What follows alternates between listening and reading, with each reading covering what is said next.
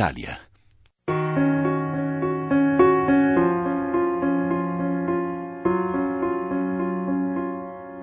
La trama del reale.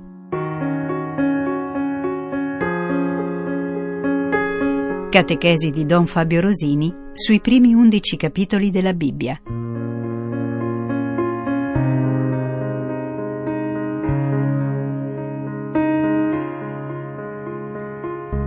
Tredicesimo incontro. La degenerazione.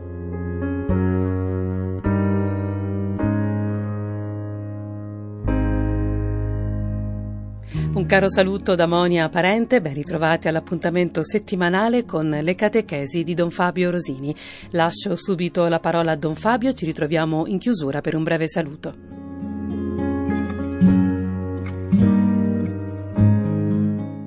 Entriamo in un testo difficilissimo in questa puntata. La fine del capitolo quarto, il capitolo quinto, l'inizio del capitolo sesto sono le parti meno spiegate della Bibbia. Non c'è facilità a trovare qualcuno che spieghi questi testi. Ecco, mm, dopo Caino e Abele che succede? La degenerazione. Dopo Caino e Abele, eh, Caino mm, scappa con il segno di Dio che lo protegge, ma con una vita da fuggiasco fonda le città, è un'evocazione che tante volte la civiltà ha alla sua base a qualcosa di oscuro, può capitare, e mh, compaiono tutta una serie di personaggi. Dobbiamo dire due parole un pochino su tutto questo testo che sarà piuttosto mh, difficile da, da, accogliere secondo una mentalità razionale e giustamente critica.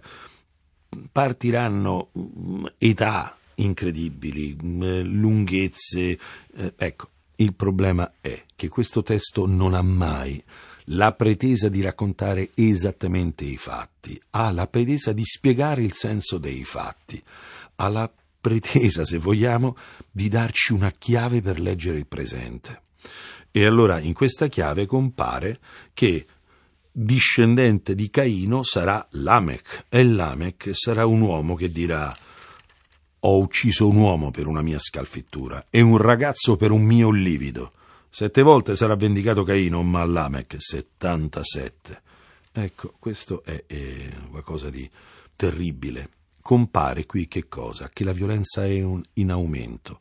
Il male è caotico e il male è disordinato e il male cresce al male non si mette un argine perché si ferma da solo, da solo non si fermerà mai, perché la violenza provocherà vendetta, la vendetta contro vendetta e poi odio e poi rancore e poi distruzione e genocidio e tutto il male. Ecco, noi dobbiamo stare molto attenti ad accogliere questa lettura tragica, ovvero sia il male va degenerandosi e mh, mm, si parte da una rottura fra Dio e l'uomo che vediamo in Genesi 3 con il peccato di Adamo ed Eva, quindi l'uomo addirittura uccide suo fratello con Caino Abele e poi arriva questo vendicativo, strafottente, mh, mm, aggressivo, uccido per una scalfittura e uccido 70 volte.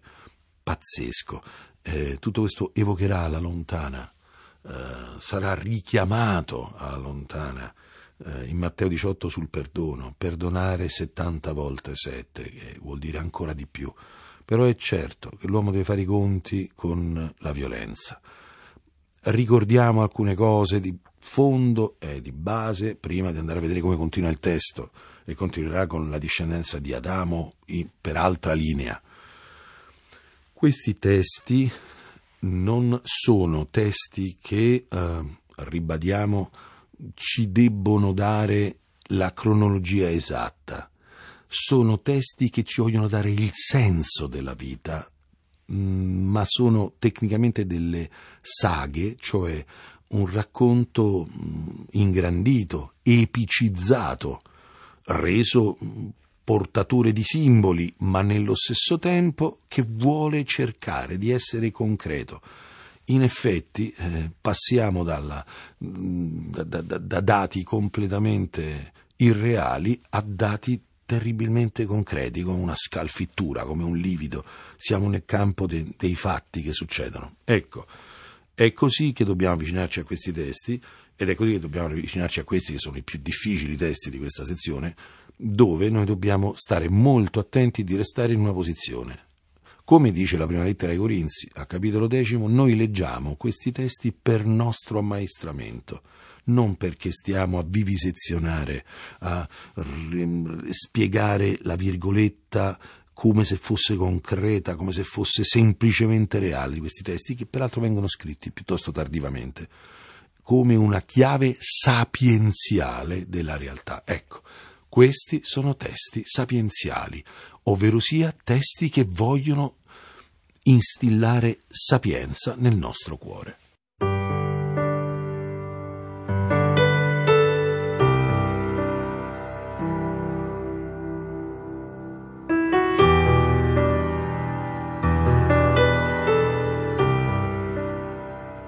In questo quinto capitolo Adamo inizia a generare un figlio, dopo Caino e Abele deve ricominciare e arriva Set che vive qualcosa come 912 anni. Adamo a sua volta vive 930 anni. Quindi arriva Enos che vive 905 anni e quindi arriva Kenan che vive 910 anni e poi arriva Malaleel che vive 895 anni, questo è un tipo un po', un po meno longevo. Poi arriva Yared che vive 962 anni e arriva Enoch. Mentre tutto il resto è molto schematico e ripetitivo e logicamente è tutto emblematico si parla di età inumane, di, di, di, cose irreali, ma parlano di una vita lunga, cioè si muore, morire si muore, ma la vita ha una grande, grande durata. Eh, tutto a un tratto compare il signor Enoch e questo personaggio è tutto particolare. Enoch a 65 anni genera Matusalemme. Matusalemme, lo sappiamo, per antonomasia sarà l'uomo che vivrà più di tutti. Matusalemme infatti vivrà 969 anni, ha battuto tutti i suoi eh, predecessori, ma nessuno più vivrà quanto lui. Ma è curioso che il padre dell'uomo più longevo vivrà solma, solamente 365 anni. Alt, questo numero non è casuale. Questo numero è totalmente diverso dagli altri, ma Enoch non ha solamente questo di diverso dagli altri. Enoch, leggiamo nel testo, aveva 65 anni quando generò Matusalemme. Enoch camminò con Dio. Dopo aver generato Matusalemme, visse ancora per 300 anni e generò figli e figlie. L'intera vita di Enoch fu di 365 anni. Poi Enoch camminò con Dio e non fu più, perché Dio lo aveva preso. Ecco, questo testo ha generato una quantità spaventosa di letteratura, di interpretazioni, eh, il Nuovo Testamento ne parla, eh, abbiamo mh, mm, tutta una serie di, di, di, di testi, di, letterature, letterature rabbiniche, addirittura capiamo che il personaggio di Enoch è pre-biblico, cioè mh, mm, è, è trovato nella cultura semitica, pre-ebraica. Che vuol dire? Cosa rappresenta Enoch? È in questa logicamente noi dobbiamo uh, più tardi vedere come mai si arriva al diluvio e compare questo uomo che cammina con Dio. Camminare con Dio. Gli altri vivono e basta. Questo cammina con Dio. È interessante perché questo è un dualismo di fronte al quale siamo tutti quanti noi. Vivere e semplicemente non far altro che vivere e quindi in tutto sommato sopravvivere, durare, mh, mm, allungarsi negli anni, oppure camminare con Dio, essere o stare con. Eh, noi possiamo vivere tempi anche molto lunghi dove semplicemente viviamo e invece c'è il momento in cui entriamo in relazione e entriamo in relazione con Dio peraltro lì sono i momenti importanti della nostra vita ed è interessante che questo uomo sa fare questa cosa, sa camminare con Dio. Potremmo dire questo, cioè di fronte a ogni cosa, dire ma sto vivendola sta cosa o ci sto camminando con Dio dentro a questa cosa? In questa cosa io sto con Lui. È una differenza radicale vivere um, una delusione nella vita come una cosa che ti casca addosso, te la tieni e, e la vivi, oppure viverla con Dio, riceverne la consolazione non essere abbandonati al gorgo dei propri pensieri, ma stare in relazione con qualcuno, sempre con l'altro. Di fronte a qualcun altro noi ridiventiamo un po' più oggettivi. Camminare con Dio è ciò che rende la vita di quest'uomo diversa dalle altre e infatti ha due elementi incredibilmente peculiari. Primo, è l'uomo che vive 365 anni, come abbiamo già mh, evocato, eh, questo numero non è un numero qualsiasi, è la durata dell'anno, sono i giorni dell'anno, è colui che vive nell'anno. Infatti, per dire Giuseppe Flavio, che è uno scrittore ebreo posteriore al cristianesimo, collega ancora una volta, come viene fatto in, altre, in altri testi, il personaggio di Enoch al ruolo di astronomo.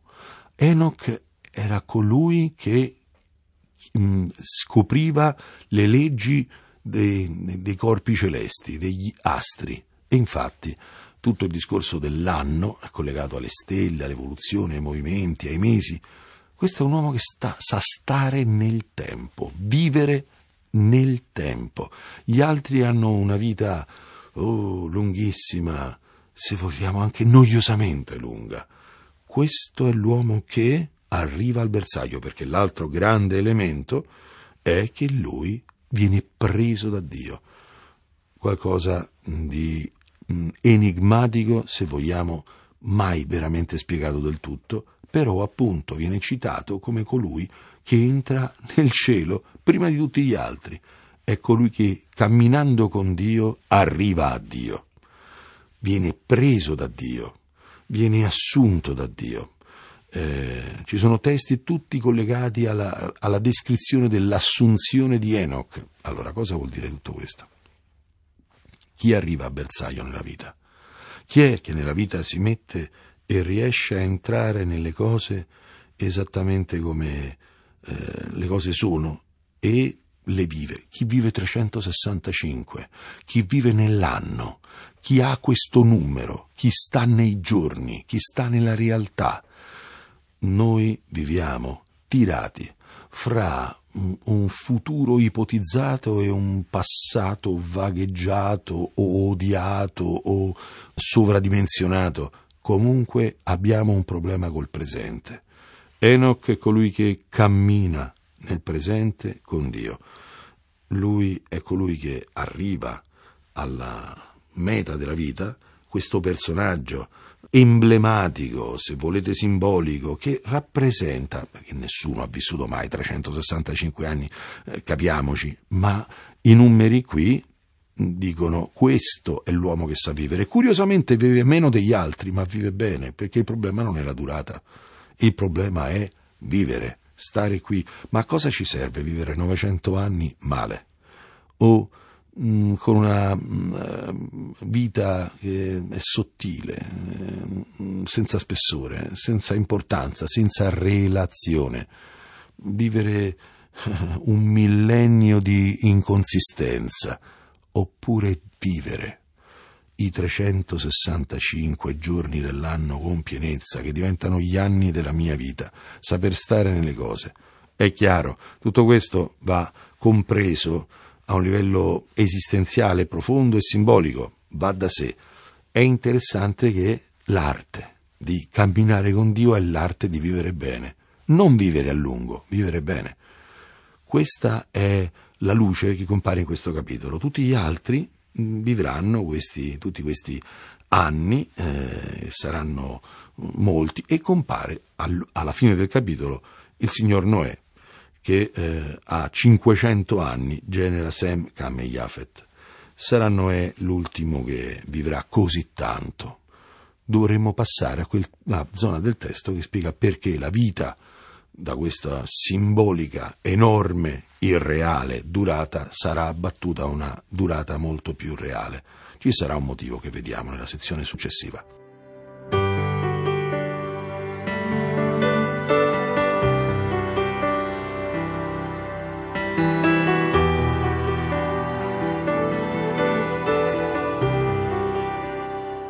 Fin qui, tutto sommato, non era troppo difficile spiegare il testo. Ora viene il testo meno spiegabile di tutta questa avventura di Genesi 1.11. Il capitolo sesto comincia con quattro versetti eh, che sono un mostro sacro della, dell'avventura di, una, di, di un povero uomo che cerca di spiegare la Bibbia. Quando gli uomini cominciarono a moltiplicarsi sulla terra e nacquero loro figlie, i figli di Dio videro che le figlie degli uomini erano belle e ne presero per mogli quante ne vollero. Allora il Signore disse, il mio spirito non resterà sempre nell'uomo, perché egli è carne, la sua vita sarà di centoventi anni. C'erano sulla terra i giganti a quei tempi e anche dopo, quando i figli di Dio si univano alle figlie degli uomini e queste partorivano loro dei figli. Questi sono gli eroi dell'antichità, uomini famosi. E di che cosa stiamo parlando qui? Oh, allora, subito, serenamente, tranquillamente, non siamo di fronte a un racconto storico. Non pretende di essere storia, ma spiegazione della storia. Perché qui siamo di fronte a degli enigmi, qui, nel senso proprio di qui, oggi, in questo anno della vita, eh, in questo momento preciso in cui stiamo parlando, in questo anno del Signore, noi siamo di fronte al mistero del male, noi siamo di fronte all'inspiegabile della realtà, ma da dove viene il problema, mh, l'incompiutezza, la, la, la, la delusione della vita umana? Come mai c'è il male? Allora, di fatto eh, i testi di Genesi 1-11 rispondono a varie domande. Qui siamo in quella parte in cui, come altri testi tipo Genesi 3 o Genesi 4, cercano di spiegare l'origine del male. Allora, vediamo un pochino. Noi vediamo un'origine sovraumana del male. Qui c'è qualche cosa, dobbiamo essere precisi, perché potremmo dire delle cose molto molto strambe, e cioè si parla di figli di Dio. Allora, l'espressione ebraica figlio può significare varie cose. Figlio, per esempio, si dice figlio di profeta, non vuol dire che era il figlio biologico del profeta, è colui che ha imparato dal profeta. Allora, quando si parla di figli di Dio, anche abbiamo in altri testi, mm, che ne so, all'inizio del mm, libro di Giobbe, vediamo limpidamente che con questo tema si parla degli angeli e ci sono vari tipi di angeli. Per esempio, all'inizio del libro di Giobbe, fra i figli di Dio radunati, che sono questi che sono alla corte di Dio, ma non sono uomini, e sono questa figura intermedia, appartengono eh, a qualcosa che è sovraumano, ma non sono esattamente Dio, assolutamente, Dio è uno solo. Allora che succede? Questi sono i ministri di Dio, sono gli angeli di Dio, coloro che eh, sono la sua corte, sono i suoi servi. Cosa vuole dire il testo al nostro presente? Allora, noi sappiamo, mm, per essere un pochino, per aiutarci a entrare un po' in questo testo, anche nel poco tempo che abbiamo per spiegarlo, che esistono gli angeli che la fede ci dà questa esperienza, che la Beata Vergine Maria eh, viene visitata dall'Arcangelo Gabriele, e cioè eh, il cielo si serve di questi ministri, Dio ha questi ministri, e questi sono esseri celesti, chiamiamoli celesti per non dire divini, ma collegati al cielo, ecco. Questi sono i, questi esseri celesti, i quali eh, anch'essi sono liberi.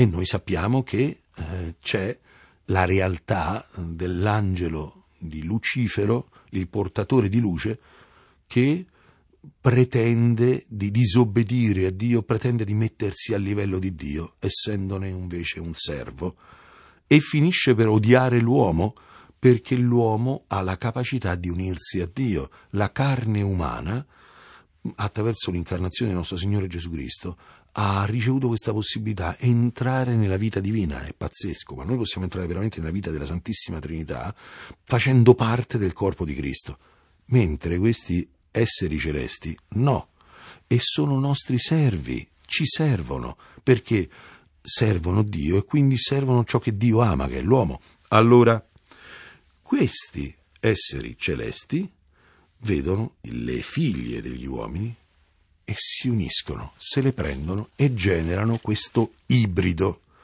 Gli eroi dell'antichità, i giganti, uomini famosi. Da questo testo deriverà l'abbattimento della durata della vita dell'uomo, che diventerà molto più reale. Si parlerà di 120 anni, ma solamente quattro uomini poi vivranno 120 anni. Abramo, Isacco e Giacobbe, che sono i patriarchi, i padri, quelli, quelli vivono perché sono padri, e il primo sacerdote, Aronne, tutti gli altri vivono di meno, e siamo in un campo sempre abbastanza epico, sempre abbastanza simbolico, sempre abbastanza evocativo, più che reale, però comunque un pochino più vicino alle nostre esperienze dove i centenari qualche volta ci stanno, ma niente di più. Ecco, e che cosa è successo? Che questi esseri eh, subdivini, ma non umani, quindi subdivini ma sovraumani, celesti, vogliono unirsi agli uomini. Allora, abbiamo avuto nel capitolo 3 la storia drammatica di quando l'uomo ha cercato di strappare la condizione divina per mezzo della trasgressione. Il risultato? Una tragedia. Qui è come se lo stesso racconto sia rovesciato e c'è qualcosa di sovraumano che pretende di unirsi all'uomo ed è interessante che si unisce secondo una logica quanti ne vogliono e vengono dei mostri, i giganti. Di che parliamo? Di questa indebita unione fra il celeste e il terrestre. È qui che se questo non parte dall'amore, non è per amore, non è da Dio e non è secondo una relazione d'amore, diventa obbrobrio. Questo è l'Übermensch, è il superuomo, è il gigante, ciò che ha ammazzato la nostra storia. La pretesa dell'uomo di essere un gigante e non essere una creatura. La pretesa che purtroppo percorre la storia del maligno, del male di questo essere angelico pervertito, di prendere l'uomo e unirsi a lui. Questo ci porta agli obbrobri. La via della vita è quella di Enoch, stare con Dio, non rubargli l'identità. La via di Dio, la via del bene, la via della vita è quella dell'obbedienza, non del prendere quanto uno vuole. La via della pace, la via della, della bellezza è la via di chi accetta di stare al suo posto. Dio è Dio e gli esseri celesti al loro posto e quando disobbediscono a Dio diventano la tragedia della storia e l'uomo stare al suo posto e accettare di essere amato debole e povero come è.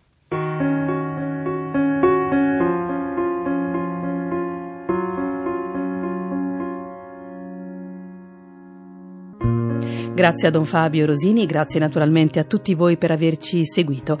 Vi ricordo che questo programma va in onda ogni sabato alle 21 e poi in replica la domenica alle 7 del mattino e ancora alle 21 ed è inoltre disponibile come tutti i nostri programmi sul nostro sito www.radiovaticana.va slash 105 nella sezione Orizzonti Cristiani dei Giochi dell'Armonia.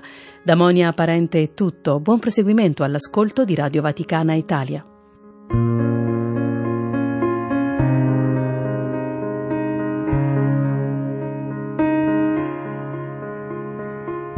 La trama del reale. Catechesi di Don Fabio Rosini sui primi undici capitoli della Bibbia.